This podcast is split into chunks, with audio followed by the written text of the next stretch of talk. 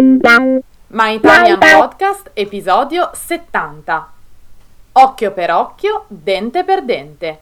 Espressioni italiane con le parti del corpo. In questo episodio vi spiegheremo come usare alcune famose espressioni italiane con le parti del corpo per parlare come dei veri madrelingua. Ciao, benvenuti a My Italian Podcast. Io sono Sabrina. Io sono Cristina e siamo le vostre insegnanti di italiano. My Italian Podcast è lo strumento per ascoltare ed imparare l'italiano in modo divertente, semplice e accessibile. Ti faremo conoscere le tradizioni e la cultura italiana attraverso autentiche conversazioni tra due madrelingua. Hey you! Welcome to My Italian Podcast. Here you can listen to real Italian conversations by native speakers.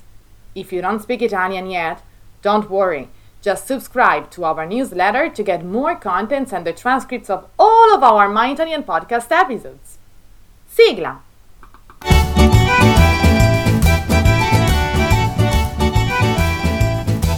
Buongiorno a tutti! Ciao Cristina e ciao a tutti i nostri ascoltatori. Come state? Avete passato bene le vacanze? Noi, come sempre, abbiamo mangiato un sacco di cose buone e festeggiato con un buon vino. Eh certo, non avevo dubbi. Anch'io ho mangiato ravioli, panettoni, pandori e varie prelibatezze tipiche delle festività natalizie. Vorrei approfittare dei saluti per augurare anche buon anno a tutti i nostri ascoltatori. Quindi ragazzi, innanzitutto bentornati o benvenuti su My Italian Podcast e buon anno a tutti! Oggi vorremmo ridere un po' con voi su alcuni modi di dire italiani un po' particolari che hanno a che fare con le parti del corpo e quindi con gli occhi, le orecchie, il collo, le braccia e persino le vene. Esatto, Cristina, anzi, io inizierei proprio dalle vene, che, eh, ammettiamolo, fanno parte di un'espressione un po' particolare, ma che personalmente uso molto di frequente.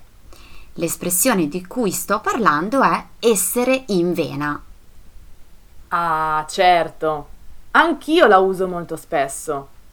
Essere in vena significa avere l'umore giusto e positivo per affrontare una determinata faccenda. Essere, cioè, in una buona disposizione d'animo, sentirsi in forza di fare qualcosa. Ad esempio, potrei dire Andiamo a correre. Oggi sono proprio in vena. Questa frase significa che io ho voglia di correre mi sento dell'umore giusto per farlo. Allo stesso modo posso usare l'espressione negativamente, dicendo non essere in vena. Ad esempio, se dico oggi non esco, non sono in vena, significa che non sono propensa, non sono dell'umore giusto per uscire. Bene, bene. Poi vorrei parlarvi di un detto che riguarda le orecchie, ovvero Fare orecchie da mercante. Fare orecchie da mercante significa fare finta, fingere di non aver capito o sentito. Con questa espressione indichiamo l'atteggiamento di chi finge di non sentire o di non capire quello che gli è stato detto, per proprio vantaggio personale. Ad esempio, se sono arrabbiata con una persona che non mi ascolta, posso dirle smettila di fare le orecchie da mercante e stammi a sentire. Eh beh, Sabrina, devi essere proprio arrabbiata. sì, diciamo che è un esempio un po' estremo, ma efficace. Continuo io con le parti del corpo e dico occhio. L'espressione in questione è occhio per occhio, dente per dente. Questa espressione si riferisce alla vendetta. In senso figurato significa vendicarsi di un torto subito utilizzando le stesse armi di chi ci ha offeso. Ad esempio, se Luca ruba la marmellata a Gianni, Gianni la ruberà a Luca e potrà dire occhio per occhio, dente per dente, ovvero tu hai rubato la marmellata a me e io la rubo a te. esatto. E un'espressione molto usata secondo me è anche avere il cervello in pappa, che riguarda una parte del corpo e un cibo. Ah sì, avere il cervello in pappa significa che una persona è molto stanca e ha perso un po' di lucidità mentale. Il cervello è infatti come una pappa una poltiglia. Potrei dire ho studiato tutto il giorno e ora ho il cervello in pappa. Sono stanchissima. Esempio perfetto, significa che la tua mente è molto stanca. E che ne dici di avere il braccino corto? Ah, avere il braccino corto significa essere una persona tirchia che non ama cioè spendere i propri soldi. A intuito potremmo pensare che l'espressione derivi dal fatto che se una persona ha un braccio corto non riesce a prendere il portafoglio.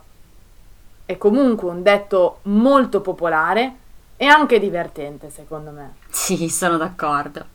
E per concludere mi viene in mente un'altra espressione con il braccio, e cioè fare una cosa a braccio.